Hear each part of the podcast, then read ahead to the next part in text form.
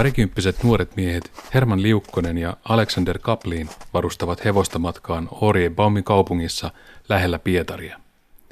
On kevättalvi 1919.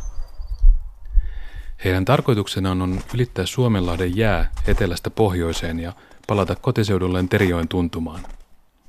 Matkaa kapeammasta kohdasta on vain reilut 30 kilometriä. Kotiin Tyrisevän kylään asti he eivät kuitenkaan pääse, vaan jäävät kiinni aivan viimeisillä kilometreillä. Samalla seudulla oli vain reilua kuukautta aiemmin surmattu neljä laittomasti Venäjältä tullutta entistä punakaartilaista. Liukkonen ja Kaplin olivat hyppineet rajan yli ja takaisin jo useita kertoja talven aikana. He eivät olleet kiinni otettaessa aseistettuja, mutta heidän epäiltiin silti osallistuneen Pietarin siirtyneiden Suomen punajohtajien suurin suunnitelmiin. Mutta olivatko he kapinallisia vai salakuljettajia? Mitä he tekivät Pietarissa ja miksi heidän piti sieltä paeta? Muun muassa Hermannin ja Aleksanterin tarinaa seurataan tässä kolmiosaisessa sarjassa, joka pureutuu Suomen sisällissodan jälkeisiin villiin vuosiin 1918-1920. Tullimuseon hoitaja Janne Nokki on julkaissut useita tietokirjoja Tullin historiasta. Hän on tutkinut myös salakuljetusta ja rajaseudun elämää Karjalan kannaksella. Sieltä oli totuttu käymään töissä ja kaupoilla Pietarissa, eivätkä asukkaat vielä vuonna 1918 täysin ymmärtäneet, että väliin oli tullut kahden keskenään sodassa olleen valtion välinen raja. No mä olettaisin, että nämä ihmiset ei sitä oikein niin kuin tiedostanut tällaisena suurena muutoksena, varsinkin kun se rajalinja oli sama. Suuri, konkreettisimmin se oli varmasti se, että sinne tuli Suomen sotaväkeä, mitä siellä ei ollut aikaisemmin ollut. Se oli varmaan se suurin muutos ja 1918 se rajavalvonta oli armeijan käsissä pääasiassa. Mutta se tulli jatko siinä samalla miehityksellä ensin kuin mitä se oli ollut siinä ennen, ennen itsenäistymistäkin. Tietysti nämä paikalliset suojeluskunnat, jotka perustettiin vasta siinä, niin nehän hoiti paljon sitä niin kuin käytännön rajavartiointia siinä 1918 se ei ollut helppo se tilanne, koska tämä oli monella tapaa viranomaisille uusi. Mutta sitten taas ihmisille se ei ollut välttämättä ongelma, ei ehkä mieltänyt näitä eri viranomaisiksi. Mutta sitten taas tämä viranomaisten suhteiden järjestäminen, siinä oli uusia asioita, siellä oli paljon ihmisiä, joilla ei ollut kokemusta tämmöisestä toiminnasta. Varsinkin puhutaan sotilasviranomaisista. Et tota, ja sitten tietenkin se, että meillä siviilivirkakunnassakin jonkinlaista puhdistusta tehtiin siinä 18 jälkeen, koska meillä oli tämän saarivallan aikana ollut hyvin venäläismyönteisiä ihmisiä nimitetty virkoihin. Myös Tullinkin johdossa oli tällaisia, näitä henkilöitä vaihdettiin, mutta Tullin se koko muu henkilökunta pysyi aika tavalla ennallaan. Mutta totta kai nämä, nämä niin kuin muutokset oli jokaisessa, jokaisessa viranomaisessa, plus sitten tuo oli jo kokonaan uusi viranomainen. Puolustusvoimat vasta perustettiin silloin. Et siinä oli aika suuria kysymyksiä, että mikä on puolustusvoimien rooli ja mitä, mitä se tekee ja mikä on se niin kuin asema yhteiskunnassa. Meillä oli kokemusta, että miten toimii saarin armeija, mutta ei se ollut meille välttämättä oikea malli. Keitä tässä rajalla liikku sisällissodan jälkeen kesällä 18 syksyllä? Varmasti ainakin paikallisia asukkaita, jotka oli liikkunut siinä jo vuosisatoja, jo ennen kuin siinä oli edes kulkenut minkäänlaista rajaa. Eli siinä oli niin kuin pitkä perinne kulkea. Pietari oli iso keskus, sehän oli koko Itä-Suomelle merkittävä talouskeskus. Ei pelkästään näille sen tullirajan ääressä asuville ihmisille. Ennen kuin jatketaan tästä pidemmälle, tehdäänpä pieni kuvitteellinen junamatka kannaksen halki.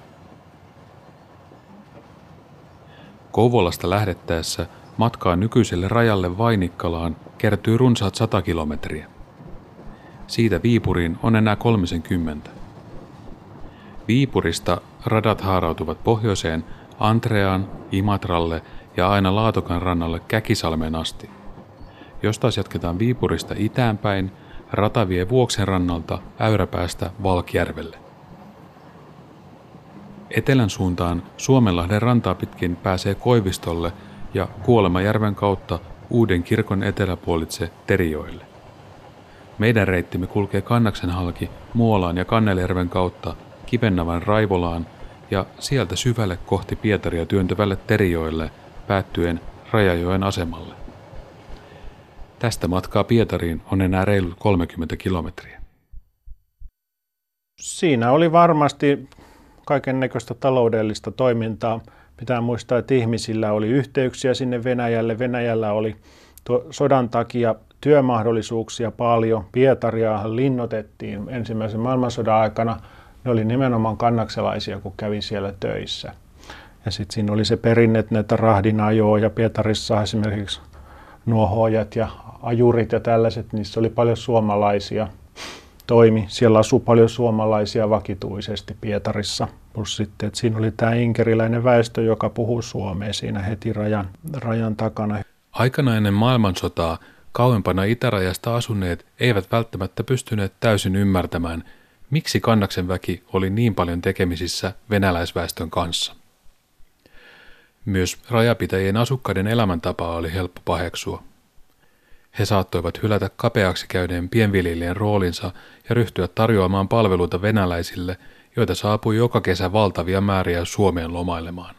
Esimerkiksi Kivennavan, Terijoen, Raivolan ja Uuden kirkon väkimäärä kasvoi kesäisin parhaimmillaan sadalla tuhannella hengellä. Joo, se oli valtava määrä ja se kasvoi koko ajan se tarjosi niin paljon leipää. Ihmiset sit sitä niin kuin moitittiin, että se on epäisänmaallista väestöä, että kun se ei viljele maata, että se talonpoikainen maanviljelys se on niin kuin Suomen. Se selkäranka ja nämä ei ollut kiinnostuneita siitä, koska se muut elinkeinot oli niin paljon parempia. Oli just tämä ajurin homma, ne oli osa-aikaisia. Ei ne välttämättä ollut siellä koko pysyvästi ne meni kausiluontoisesti sinne ajureiksi Pietariin. Jotkuhan suomalaiset siellä asu pysyvästikin, mutta siitä tietysti kun matka ei ollut niin pitkä, niin ne saattoi perheet olla Suomessa ja käydä siellä niin kuin vaan osa, osa ajasta tekemässä sesonkiaikaa tekemässä töitä. Ja sitten taas niillä saattoi olla joku mökki ja pieni palsta, joka sitten siitä toi vähän lisää, mutta se ei olisi elättänyt yksinään. Et ne oli kyllä putos aika tyhjän päälle ne ihmiset sitten, kun tämä katkesi siitä. Huvila-alueen kesäparatiisi toimi venäläisille myös hyvänä piilopaikkana, johon suunnattiin pitämään matalaa profiilia, kun liitoksistaan repeilevät saarivalta piti kiinni viimeisistä arvovaltansa rippeistä. Sotavuosina varakkaiden venäläisten lomailu ulkomailla loppui, joten Suomen puolen hiekkarannat houkuttelivat yhä enemmän turisteja. Myös elintarvikekeinottelu lisääntyi jatkuvasti Pietarin tilanteen kurjistuessa. Vuonna 1916 Pietarista Terijoille myytiin peräti 320 000 matkalippua. Sittenhän siinä oli semmoinenkin ilmiö ensimmäisen maailmansodan aikana, että kun levisi huhu, että saksalaiset tekee, tekee maihin nousuin tai jotain, että Pietariin hyökätään, niin ne pakeni sieltä vähäksi aikaa näille huviloille. Ja oli niin kuin kaikkea tämmöistä, että se eli siinä niin kuin koko ajan maailmanpolitiikan niin kuin pulssi tuntui siellä. että siellä oli suuria asioita, Lenin oli siellä, piileskeli sitten taas ne hyödynsi nämä maanalaiset bolsevikit tätä Suomen lainsäädäntöä eri, voi puhua nyt ehkä lainausmerkeissä oikeusvaltiosta, ei, ei nykypäivän mittapuulla, mutta kuitenkin siihen sen ajan Venäjään verrattuna. Niin meillä oli niin kuin enemmän kansalaisvapauksia. Venäjällähän oli, oli tämmöiset poliisivaltuudet, että saatettiin kuka tahansa pidättää koska tahansa koska niitä oli näitä poikkeustiloja alueellisesti siellä julistettu saarin aikana aina näiden levottomuuksien takia. Ensimmäisen maailmansodan syttyminen vuonna 1914 ei vielä alkuun tuntunut kannaksella kovinkaan isona taloudellisena romahduksena. Oikeastaan päinvastoin. Venäjä oli joutunut sotaan, minkä takia suomalaisia tarvittiin Pietariin töihin muun muassa tehtaisiin. Myös salakuljettajat tajusivat nopeasti tilaisuutensa tulleen sodan aikana ja maailmansodan aikana Suomen ja Venäjän välillä salakuljettiin paljon tavaraa, koska Venäjällä oli erilainen säännöstelyjärjestelmä kuin Suomessa. Suomessakin oli, mutta että meiltä vietiin, vietiin tavaraa nimenomaan Pietariin. Sitten kun vallankumouksen ja sen sisällissodan myötä Venäjähän suurkaupunkien huoltohan perustui tähän rautateihin aika vahvasti. Niin siellä rautatiet liikenne katkesi, rautatiet romahti niin se tarkoitti sitä, että se niin kuin koko elintarvikehuolto petti. Ja silloinhan siinä mentiin sinne maksukykyä siellä oli kyllä Pietarissa vielä siihen aikaan. Hmm. Suomesta, Suomestahan sitä sitten tuli niin kuin oli jo autonomia aikana viety. Kannakselta vietiin maitoa ja voita ja kaikkea sinne, koska se Pietarin lähialuehan ei, ei ole mitään maatalousaluetta merkittävää. Se huolto tuli suurelta osalta Suomesta. Mitä tuotteita Pietarin vietiin tuohon aikaan? No, se varmaan oli, oli just sitten elintarvetta ja muuta, mistä oli pulaa. Niin kuin siinä sodan aikana oli, meillä oli taas Suomen oma säännöstely näistä esimerkiksi nahkatuotteista, millä oli sitten kova hinta ja menekki, kun kengät valmistettiin nahasta ja muuta tämän tyyppistä. Eli ihan tämmöistä kulutus, kulutustavaraa pääasiassa. Eihän Suomessakaan nyt mitään niin kuin yltäkylläisyyttä ollut missään nimessä silloin, mutta siellä nyt vaan, että se hintataso oli parempi. Suomi itsenäistyi ja kävi oman sisällissotansa. Maailmansotakin loppui marraskuussa 1918 Saksan antauduttua, mutta Venäjällä sisäinen kaos jatkui vielä vuosien ajan. Ennen Tarton rauhansopimuksen syntyä Suomi ja Venäjä olivat vielä sodassa keskenään, eikä kauppasuhteiden solmiminen tullut kysymykseen. Pietarin kurjuuden keskeltä löytyi silti yhä ostovoimaa, joka houkutteli suomalaisia jatkamaan salakuljetusta kauppajärjestelmä, kaikki oli täysin romahtanut, että se meni niin kuin harmaan talouden puolelle koko, koko se elämä. Että siellä oli tietysti ihan pulaa lääkkeistä, kaikista tämmöisistä kulutusta, arvokkaammista kulutustavaroista, esimerkiksi vaikka partateriä, tämän tyyppistä helposti salakuljetettavaa, suht kallista tavaraa, niin kuin tänäkin päivänä nehän on kaupassa usein siellä kassalla, tai niissä on, koska ne menee, lähtee taskussa aika herkästi. Ja se oli tietysti helposti salakuljetettavaa tavaraa, mikä oli rahan arvosta, mutta sitten oli niitä lääkkeitä, tämmöisiä ihan niin kuin lääkintä- tai vaatteita ja tietysti ihan, ihan sitä ruokatavaraa. Ehkä se perinteisin salakuljetukseen liitetty tuote, pirtu, ei kuitenkaan kuulunut sisällissodan jälkeisten vuosien yleisimpiin löydöksiin Karjalan kannaksen rajaseudulla. Siinä missä 1900-luvun alkuvuosina tulli sai yhtenään kiinni peltiastioita sinne tänne piilotelleita trokareita, enää juuri kukaan ei tuonut pimeää viinaa Venäjältä. Siinä on semmoinen mielenkiintoinen juttu, kun Suomessa säädettiin tämä ensimmäinen kieltolaki kamarisen eduskunnan aikana 1907, niin Tulli teki tämmöisen selvityksen, että miten me voidaan valvoa Venäjän rajaa, kun tämä laki astuu voimaan. Todettiin, että ei ole mahdollista käytännössä, että vaikka kuinka paljon lisättäisiin henkilökuntaa, niin siellä on viinatehtaita tullut siihen rajan pintaan, että ne myy sieltä Suomeen. Mutta sitten tämä alkoholi niin kuin katosi tästä. Et niin kuin monella, usein kun tästä aiheesta jonkun kanssa keskustelee, niin tulee esiin tämä alkoholi ja tämä Suomen kieltolaki. Sitä ei sieltä Venäjältä tullut ollenkaan. Mistä se johtuu? Se johtuu siitä, että Venäjä oli alkoholituotannon ajanut alas ensimmäisen maailmansodan aikana. Ja, ja tota, siellä siirryttiin korvikealkoholiin niin kuin täysin se on mun mielestä se on ainoa selitys. Ja kieltolain aikana, niin kuin sitä tutkittiin, että tota, tuleeko sieltä Venäjältä ja oli huhuja, mutta et ei, ei sitä tullut. Se tuli Virosta tai sitten tuolta Saksasta. Enemmän se oli sitten se Viipurin puoli, missä sitä pirtua meni paljon. Virohan oli siinä hyvin lähellä. Siellä oli sitten taas nämä kalastajat, mitkä niin siirtyi siihen. Niillähän kävi se sama ilmiö kuin kannaksen asukkailla, eli nämä Suursaaren ja näiden Lavansaaren kalastajat, jotka oli myynyt kalaa Pietariin aikaisemmin. Niiltä loppui se elinkeino ja ne rupes, rupes rahtaamaan sitä pirtua Virosta. Ja sitä meni siihen Viipuriin sitten. Viipurin seudullahan sitä oli runsaasti. Se oli kyllä Virosta lähtöisin. Sitä sitten tuli kannaksellekin sitä kautta. Et se ei tullut sitten Venäjän raja yli, ei tullut tätä tavaraa. Tulli ehti toimia rajaseudulla vain hetken Suomen sisällissodan jälkeen, ennen kuin kahakat alkoivat jälleen häiritä siviiliviranomaisten työtä talvella 1919. Englantilaisia joukkoja alkoi virrata keväällä Terijoille ja Koivistolle, ja Suomenlahdella tulitaisteluksi yltynyt yhteenotto pakotti tullimiehet pois Rajajoelta, Kuokkolasta ja Raasulista. Uuden sodan pelko leijui raskaana kannaksen yllä.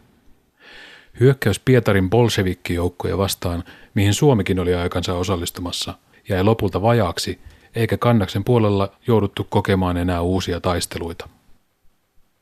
Kun tullivartijat palasivat vuoden 1920 vaihduttua entisille valvontapaikoilleen, he huomasivat salakuljetuksen riistäytyneen täysin käsistä.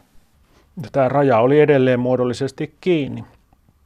Että siinähän käytiin jonkunnäköisiä kahakoitakin, että siinä ammuttiin tykillä ja tämä Rajajoen rautatiesiltakin räjäytettiin, että siitä ei sitten päässyt junallakaan enää. Eipä siinä olisi ollut varmaan menijöitäkään hirveästi. Et 20 se sitten, kun tämä tulliviranomaiset tuli takaisin, siihen totesi, että tämä tilanne on niinku aika hurja, että tällä kulkee tavaraa, vaikka raja on kiinni, niin joka puolelta. Ja sitten siinä oli just se heidän näkökulmasta, että nämä Suomen armeija on tässä täysillä mukana. Eli nämä, ei voi sanoa silloin, ei puhuttu varusmiehistä, mutta nämä asevelvolliset, niin he oli niin kuin täysin ostettavissa. Et se, se sotilaskuri oli erittäin heikko. Niin, eli pienellä lahjuksella pääsi rajan yli aika helposti. Ja sitten siellä toisellakin puolella. Et muutenhan se ei olisi lähtenyt niin paljon käyntiin, jos ei Venäjä olisi täysin tukenut tätä salakuljetusta. Siinä vaiheessa siellä oli vahva intressi, että pidetään tämä raja niin kuin tämmöisenä avoimena rajana. Siellä ei ollut rajavalvontaa. Ja rajavalvontahan oli siellä toisella puolella rajaa, sitäkin hoiti suomalaiset. Eli meistä, meiltä oli punaiset painus sinne 1918 ja perustanut Suomen kommunistisen puolueen, ja, jonka tarkoitus oli siinä vaiheessa valmistella vallanottoa Suomessa. Ja tämähän oli se syy, miksi tässä tämä sotilaskysymys, se oli vahvasti, se oli turvallisuuskysymys Suomelle tämä raja. Eli siellä oli Suomea puhuvia rajasotilaita toisella puolella, molemmin puolin rajaa. Ja, ja he vielä sitten avoimesti niin kuin tietysti, että tuo ideologisesti salakuljetuksen, sillä tuhotaan kapitalismia. Mutta siinä varmaan niin kuin meni keinot ehkä päämäärien edelleen, että kyllä heitä kiinnosti rikastuminen, että se muuttui tämmöiseksi niin kuin mafiatyyppiseksi organisaatio. Hehän pyrki sieltä soluttamaan ihmisiä Suomeen omia asiamiehiä ja sitten taas meillä hallitusvallan pääintressi oli, että tämä pitää estää. Tullilla oli siis vaikeuksia luottaa suojeluskuntien, armeijan asevelvollisten ja paikallisen poliisin kykyyn kitkeä salakuljetusta. Rajatarkastaja jopa ehdotti, että hänen alaisistaan rajaviskaleista voitaisiin tehdä syyttäjiä tavarankuljetuskieltoa koskevissa rikoksissa, koska uskoi paikallisten nimismiesten olevan salakuljettajien puolella. Viranomaisten näkökulmasta myös koko kannaksen väestö näytti olevan mukana salakuljetuksessa. Jos he eivät itse vieneet tavaraa iteräjän taakse, he ainakin näyttivät auttavan salakuljettajia tavaran haalimisessa. Tullivartioiden määrän lisäämisen toivottiin kuitenkin vähitellen purevan salakuljettajiin, varsinkin kun myös varustus ja otteet koventuivat. Siellä oli niin partiointia. Ne aseistettiin kivääreillä, eli niille tuli niin kuin sotilaali, tuli tullista tuli tämmöinen puolisotilaallinen. Ennenhän tätä niille ei ollut kivääriaseita, sotilasaseita, eikä ne ollut pääasiassa edes aseistettuja kunnolla autonomian aikana. Mutta kun Suomella oli pulaa kaikesta, armeija oli aika lailla hajanainen, tästäkin katsottiin, että tämäkin on hyöty, että se tulli pidetään siellä ja aseistetaan se hiukan paremmin. Että se pystyy, niin kuin, mutta se oli tietysti se henkilöstön riittävyys, sitä ei ollut tarpeeksi. Tietysti nämä on värittyneitä nämä Tullin alueen johdon raportit, missä he niin kuin tekee jyrkän pesäeron tähän armeijaan, että kuinka siellä on niin kuin upseerikuntakin mukana tässä salakuljettamisessa ja sitten taas Tullin omat rivit, mutta aika hyvin ne ilmeisesti pysy koossa, koska se oli niin kuin ammattima, he oli ammattilaisia, koulutettuja ammattilaisia salakuljetuksen valvontaan, kun taas sitten toiset, he oli ehkä enemmän amatöörejä. Jos tullimiehille annettiin kiväärin, niin käyttivätkö he niitä? Kyllä, ne käytti. Joo, siis siinä oli ihan tämmöisiä, niin kuin, mikä kuvaa, kuvaa hyvin sitä tilannetta, että miten hy- hyvät yhteydet ihmisillä oli siitä rajan yli. Et kun he sai jonkun salakuljetus, isomman salakuljetuskuorman kiinni, niin tästä levisi tieto rajan toiselle puolelle ja sieltä tuli aseelliset joukot ryöstämään sitä takavarikoitua saalista. Et tässä oli tämmöisiä niin kuin ihan tulitaisteluja, niitä tulliasemia poltettiin ja muuta. Siinä oli yksi tapaus, missä ne todella tuli niin kuin ryöstämään sen takaisin, sen menetetyn saaliinsa. Noin katso, että ne on salakuljettajia. Niille niin kuin oli synonyymi punainen, on yhtä suuri kuin salakuljettaja. Niillä ei ollut mitään niin kuin eroa tehnyt näiden ihmisten välillä. Ja se informaatio kulki sieltä paikallisesti aika hyvin, että siinä oli semmoinen ongelma muun muassa tämän valvonnan kannalta, että kun näillä ei ollut asuntoja näillä tullimiehillä, kun niitähän lisättiin siellä sitten jonkun verran. Ei ollut asuntoja niille, niin sitten ne joutui asumaan vuokralla. Ne ei meinannut saada vuokra, vuokria mistään, kukaan ei halunnut vuokrata ja sitten kaikki kuunteli, mitä ne tekee ja jos ne liikkuu ja lähti jonnekin, niin pikkupojat juoksi heti kertomaan, että nyt ne on liikkeellä se oli niin kuin ihan, ihan tällaista. Ne oli niin kuin tavallaan vähän vihamielisessä ympäristössä toimi. Mutta kuitenkin siinä nyt jonkunlainen valvonta saatiin ja ne partioi ja he tiesi nämä reitit ja kun heillä oli paikallistuntemusta, niin jo osas niin kuin olla väijymässä, että missä salakuljettaja liikkuu ja siellähän liikkuu. Ne oli ne metsäisemmät alueet just, missä sitten liikuttiin kun tietysti se paine, sinne purkautui se koko liikennetarve, kun siinä ei ollut mitään muodollista liikennettä ennen 1921, kun avattiin Rajajoen rautatieasema. Mitä kiinnijäämisestä sitten seurasi? Kyllä, siitä tuomittiin oikeudessa yleensä salakuljetuksesta, ne oli sakkoja ja menetettiin tämä, ei ne sakot välttämättä ollut se ratkaisevampi siinä, vaan se, että menetettiin tämä rikoksentekoväline, esimerkiksi hevonen, sehän oli silloin aika arvokas. Näitä hevosia takavarikoitiin jonkin verran. Siinä oli sitten taas se ongelma, että piti saada se asia selväksi mahdollisimman pian, että ne joutui ruokkimaan sitä hevosta ja se oli kallista. Sen sitten menetti. Se oli aika iso menetys. Ei se sakko niinkään, vaan se kuljetusvälineen menetys. Eli kyllä se taloudellisesti oli, oli raskas isku, mutta ei siitä juurikaan, ellei nyt aseelliseen vastarintaan ryhtynyt, niin kuin monet salakuljettajat teki, niin, niin ei ne tuomiot ollut mitään niin kuin järisyttäviä. Sitten taas tämmöinen juttu oli yksi, että salakuljettaja, nehän vei niitä reellä, reellä usein talvella, kuljetti tätä kuormaa, niin tulimiehet ampu, ampu tota sen hevosen ja mutta tota, he laittoi lehteen ilmoituksen, että tämä hevonen on noudettavissa, että on löydetty tämmöinen hevonen metsästä. Sitten ne sai nämä salakuljettajat kiinni. Ne ilmoittautui sitten hakemaan. Joo, siellä oli sitten joku ilmoittautunut, niin voitiin sitten todeta, että jaha, että hevonen on todellisuudessa ammuttu. Oliko näin, että siinä oli joku salakuljettajan ampumistapaus, joka vaikutti, että silloin olisi ollut jonkinnäköistä merkitystä siihen, siihen halukkuuteen lähteä salakuljetukseen? Varmasti, ainakin näin, mitä ammuttiin siellä Venäjän puolella, joo, että hehän saattoi jo ihan rajalta ampua. Oli näitä ampumistapauksia, siellä pari tullimiestäkin ammuttiin, että salakuljettajat oli ihan yhtä aseistettuja kuin nämä rajavalvontaviranomaisetkin. että siellä käytiin todella tulitaisteluja, että se oli niin kuin villin, villin idän meininkiä. Että ei ne tietenkään joka paikkaan päässyt, mutta kun nämä salakuljettajat kulki tämmöisissä isommissa ryhmissä, ne niin kuin kuljetti tavaraa kantoja ja oli kaikki aseistettuja. Jossain vaiheessa tämmöinenkin juttu tulee asiakirjoista vastaan, että he olisivat huomannut, että vastapuoli, kun he vähän aikaa laukauksia oli vaihdettu, niin olivat todenneet, että salakuljettajilla on suojeluskunnan kiväärit. Et tota, Mutta siitä ei ole mitään sen enempää todisteita muuta kuin, että he näin, näin, näin esittivät, oliko se sitten hylsyistä vai mistä ne päätteli tämän. Että kaiken näköistä siellä on saattanut tapahtua, mutta että se, oli, se oli yksinkertaisesti, se tilanne oli niin käsittämättömän sekava, mikä siellä oli. että tota, ihmiset oli niin kuin, tietysti tarrautu vanhaan, mikä on tietysti aika luontevaa, että jos muutos käy liian isoksi niin ympärillä, niin ihminen mielellään tarraa siihen vanhaan. Et se oli niin, niin suuri muutos, että sitä oli vaikea niin kuin niiden ihmisten käsittää. Se vasta semmoiseksi, kun se tuli, ihan voinut kukaan odottaa, että tähän tulee joku tämmöinen rautaesirippu, mikä se 30-luvulla sitten käytännössä oli.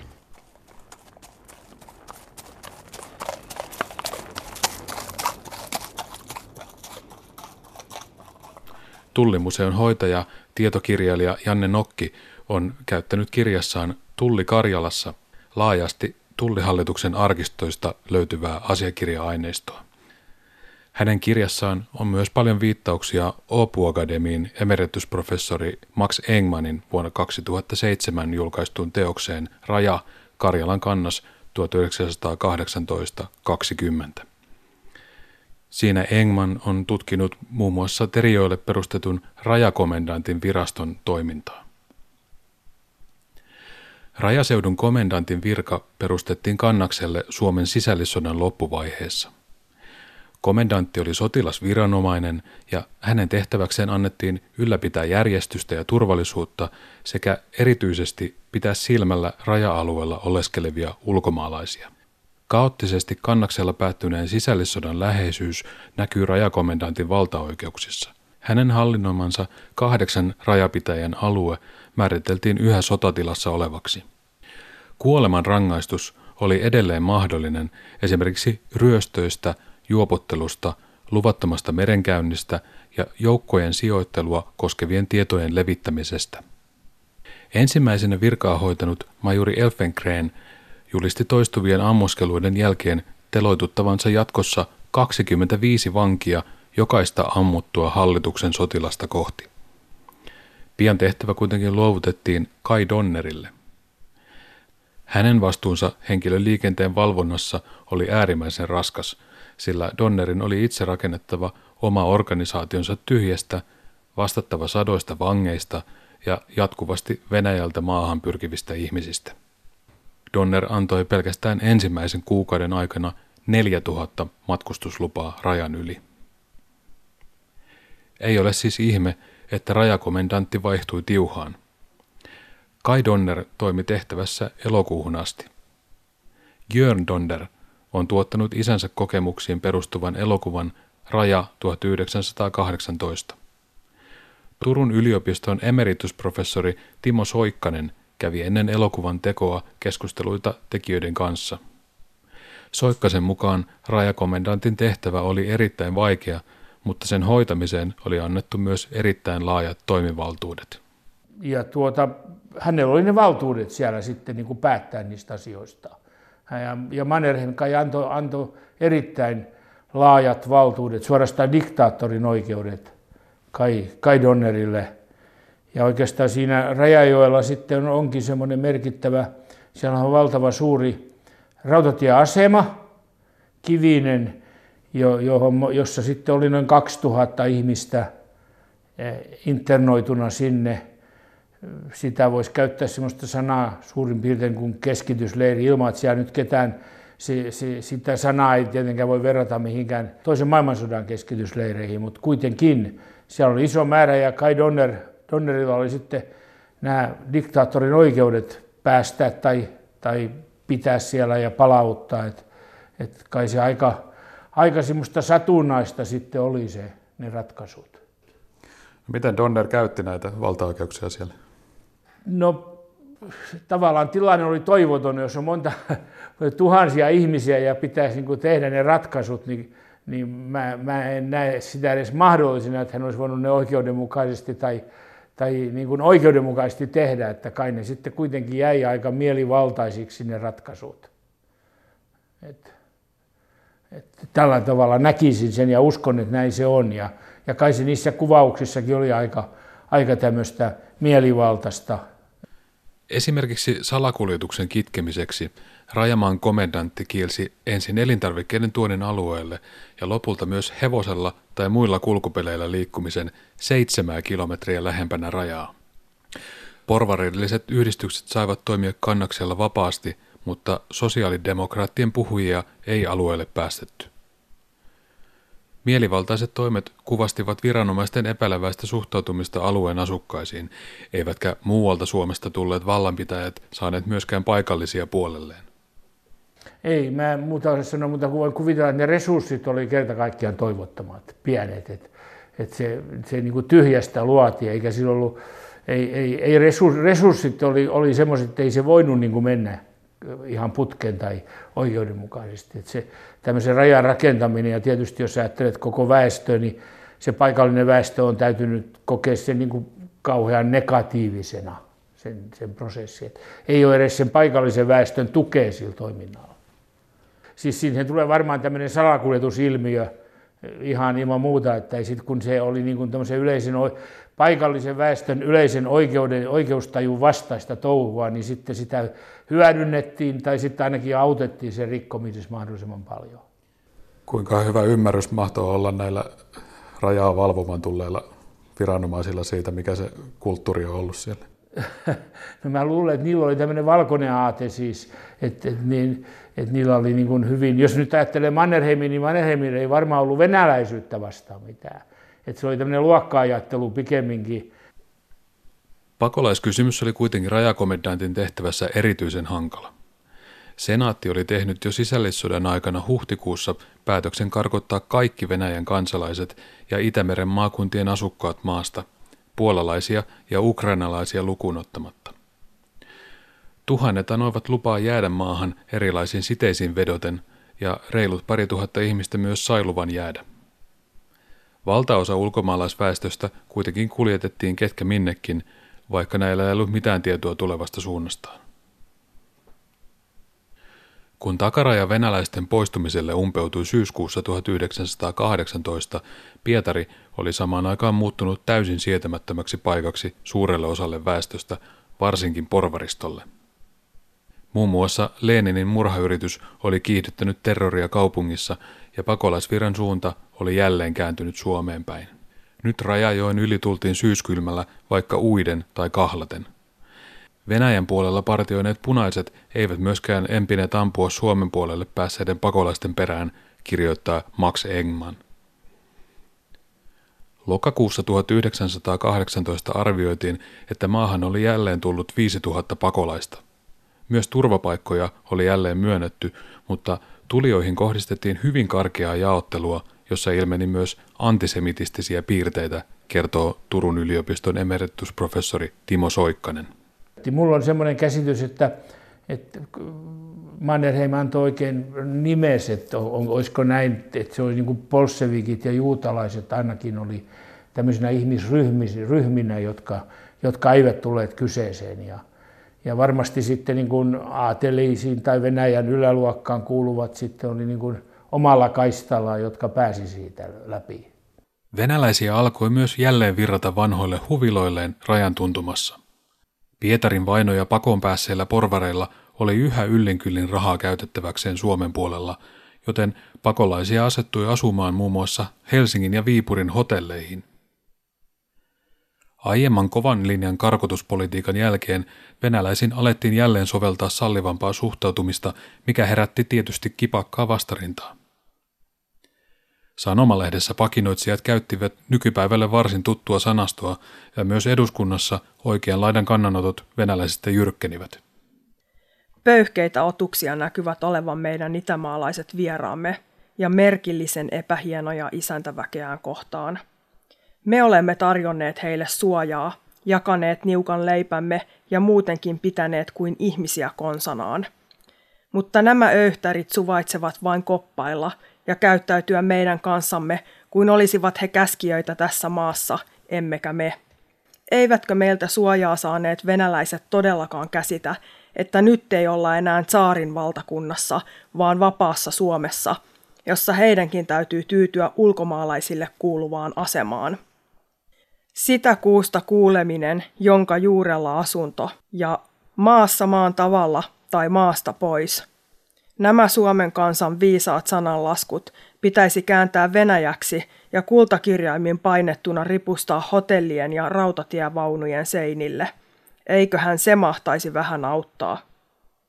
Rajamaan sotatilaa jatkettiin vuoden määräajan jälkeen jälleen keväällä 1919.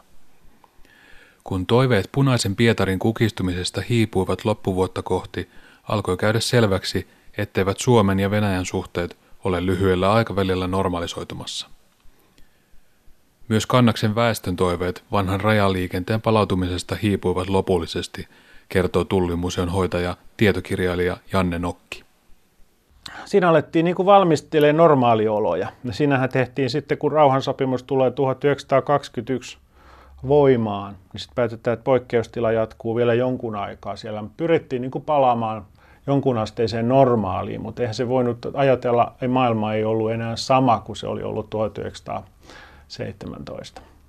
Mutta monen mielessä tämä niinku oli, että tämä on tilapäistä ja palataan jollain tapaa siihen vanhaan. Ja varmaan voi olla, että Suomessa ei ehkä muualla, mutta tuolla kun se oli se Venäjä-yhteys niin konkreettinen, niin uskottiin ja toivottiin, että tämä normaali, niin sanottu normaali tila palaa, että rajaa voidaan yrittää, ylittää ja voidaan tehdä bisnestä, kauppaa, työmahdollisuuksia, voidaan niin kuin käydä kauppaa ja tässähän oli Viipurin läänin elinkeinoelämä niin kuin vahvasti halusi sitä just niin kuin kaupan edustajat, että tämä voitaisiin voitais niin saada mahdollisimman normaaliksi tämä tilanne. Ja sitten toivottiin, että nämä vanhat kaikki tulliasemat, ne avattaisiin uudelleen. Mutta se ei koskaan toteutunut. Eli, eli tässähän oli, toivottiin, että Suomi ja Venäjä tekee kauppasopimuksen ja lähdetään niin kuin normalisoimaan näitä suhteita, mutta nehän ei ikinä ennen talvisotaa ollut normaalit. Kauppaa kyllä oli, mutta se oli huomattavan vähäistä. Jos ajattelee, että koko Itä-Suomen elinkeinoelämä oli suuntautunut vahvasti Pietariin – niin tämä kokonaan katkesi. Se oli aikamoinen niin kuin kriisi, kun muutenkaan ei oltu normaalioloissa ja maailmanmarkkinat oli aikamoisessa myllerryksessä ensimmäisen maailmansodan jälkeen. Et se oli niin kuin globaali kriisi siinä samalla. Millä keinoilla sitten salakuljetusta saatiin kitkettyä loppujen lopuksi? No, siinä on monta, monta syytä se ei varmaankaan se tulli, vaikka nämä tullin alue, aluejohto mielellään sen esitti, että he pystyvät tämän y- omivoimin tekemään, tämä ei ole ehkä se koko totuus, vaan, vaan tota, tietysti se henkilöresurssien lisääminen vaikutti, tai se, että saatiin niille asunnot niille rakennettua sinne lisää asuntoja ja niitä tulliasemia, joita oli hävitetty. Mutta että varmaankin se, että saatiin ne Suomen armeija pois sieltä, ne asevelvolliset ei enää niin kuin osallistunut siihen. Alettiin, tuli ajatus, että perustetaan, Suomellehan oli perustettu jo rajavartiolaitos, tämmöinen puolisotilaallinen järjestelmä siinä, mutta kannaksella se ei, ei vielä siinä vaiheessa toiminut. Siinä oli hetken aikaa tämä tilapäinen viranomainen kuin tullipoliisi, joka oli niin kuin kahden ministeriön alainen, että siinä oli tullin se loppui ja sitten tuli Kannaksen rajavartiosto 1922, mutta oikeastaan siinä 2021 se alkoi loppua varmasti sen takia, että Neuvostoliitossa olot hiukan, silloin ei ehkä voi puhua Neuvostoliitosta vielä, sitä ei ollut perustettu, mutta Venäjällä olot hiukan vakiintu. Lenin aloitti tämän NEP-politiikan, eli joka salli maanviljelijöille vähän itsenäisyyttä. Niiltä ei enää otettu kaikkea, ne sai myydä sitä vapaasti toreilla. Tämä elintarvikehuolto niin kuin jollain tapaa helpottuu. Se on varmaan keskeinen syy. Toinen syy on sitten se, että, että tota, Venäjä alkoi rajaa valvoa tosissaan. Ja nämä suomalaiset paikalliset halusivat jatkaa sitä salakuljetushommaa, käydä siellä kauppaa, ja se oli vähän semmoista niin kuin nuorten huvia. Niin tota, ei se enää ollut turvallista kun ei enää kattoneetkaan sitä suopeasti tai välinpitämättömästi nämä Venäjän puolen viranomaiset, nämä suomalaiset kommunistit siirrettiin pois siitä rajavalvonnasta ja sitten taas, taas tota noin, he alkoi aika tiukastikin valvoa sitä, eli siellä ammuttiin näitä salakuljettajia, jos siellä tavattiin niitä rajalla. Eli se alkoi mennä aika totiseksi se homma. Siihen se varmasti hiipu. Toisaalta sitten taas se venäläisten ostovoima heikkeni heikkeni siellä Pietarissa. Ja, ja että oikeastaan siinä on niin kuin monta syytä. Siinä oli tämä yksi vaihe, tämä sisäinen tulliraja, millä yritettiin tätä, ettei sinne saata sinne raja-alueelle isoja tavarakuormia, jotka ilmeisesti on valuu siltä Venäjälle, ettei niitä ole aikomustakaan myydä siellä. Mutta siitä mitä just tämä tullipoliisi-niminen viranomainen valvo, sehän ei ollut kovin kauan tämä sisäinen tulliraja, se käsittääkseni aiheutti enemmän haittaa kuin hyötyä. Näistähän käytiin kovaa poliittista vääntöä näistä, että miten tämä rajavalvonta hoidetaan. Että siellä oli monia just niin kuin paikallisia viipurilaisia vaikutusvaltaisia tahoja, mitkä mitkä siinä vaikutti sitten, että halusi sen mieleiseksi. Siinä oli tämmöinenkin näkemys, että ei mitään rajavalvontaa, että suojeluskunnat hoitaa ja poliisi. Että se riittää meille ja se on tämmöistä niin kuin kansalaisten toimintaa ja rehtiä ja rehellistä. Siinä oli niin tämmöistä ajattelua myös. Sama, se liittyy tähän samaan debattiin, kun käytiin, että onko Suomella puolustusvoimia vai onko suojeluskunnat meidän niin kuin armeijat. Meillä on tällainen milisijärjestelmä. Nämä on niin kuin isoja kysymyksiä. Muistatteko vielä, kuinka jakson alussa kerroimme kahdesta teriokelaisesta pojasta, Herman Liukkosesta ja Alexander Kapliinista? Heidän hallustaan löytyi pidätyksen yhteydessä Suomen työväestölle suunnattua kapinaan yllyttänyttä kirjallisuutta, mutta myös iso tukku rahaa. Kauppa-apulaisena aiemmin työskennellyt Liukkonen oli käynyt Pietarissa jo aiemminkin ja kuljettanut silloin paketteja aina Helsinkiin saakka, omien sanojensa mukaan Lehtinen nimiselle naiselle. Osan materiaalista hän oli viskannut junan ikkunasta ja osan polttanut kotonaan. Propaganda oli peräisin Pietariin sisällissodan päätteeksi paineelta Suomen punaisilta, jotka olivat perustaneet maanpaossa suomalaisen kommunistisen puolueen SKPn. Sarjan toisessa osassa käymme läpi tapahtumia nimenomaan Pietarissa maja pitäneiden suomalaisten kautta. Uutta vallankumousyritystä pohjustaneiden kommunistien lisäksi miljoona kaupungissa toimi myös useita valkoisen Suomen aktivisteja. He pyrkivät puolestaan kaatamaan bolshevikkien valtaa muun muassa pommiiskujen avulla. Tästä lisää seuraavassa jaksossa.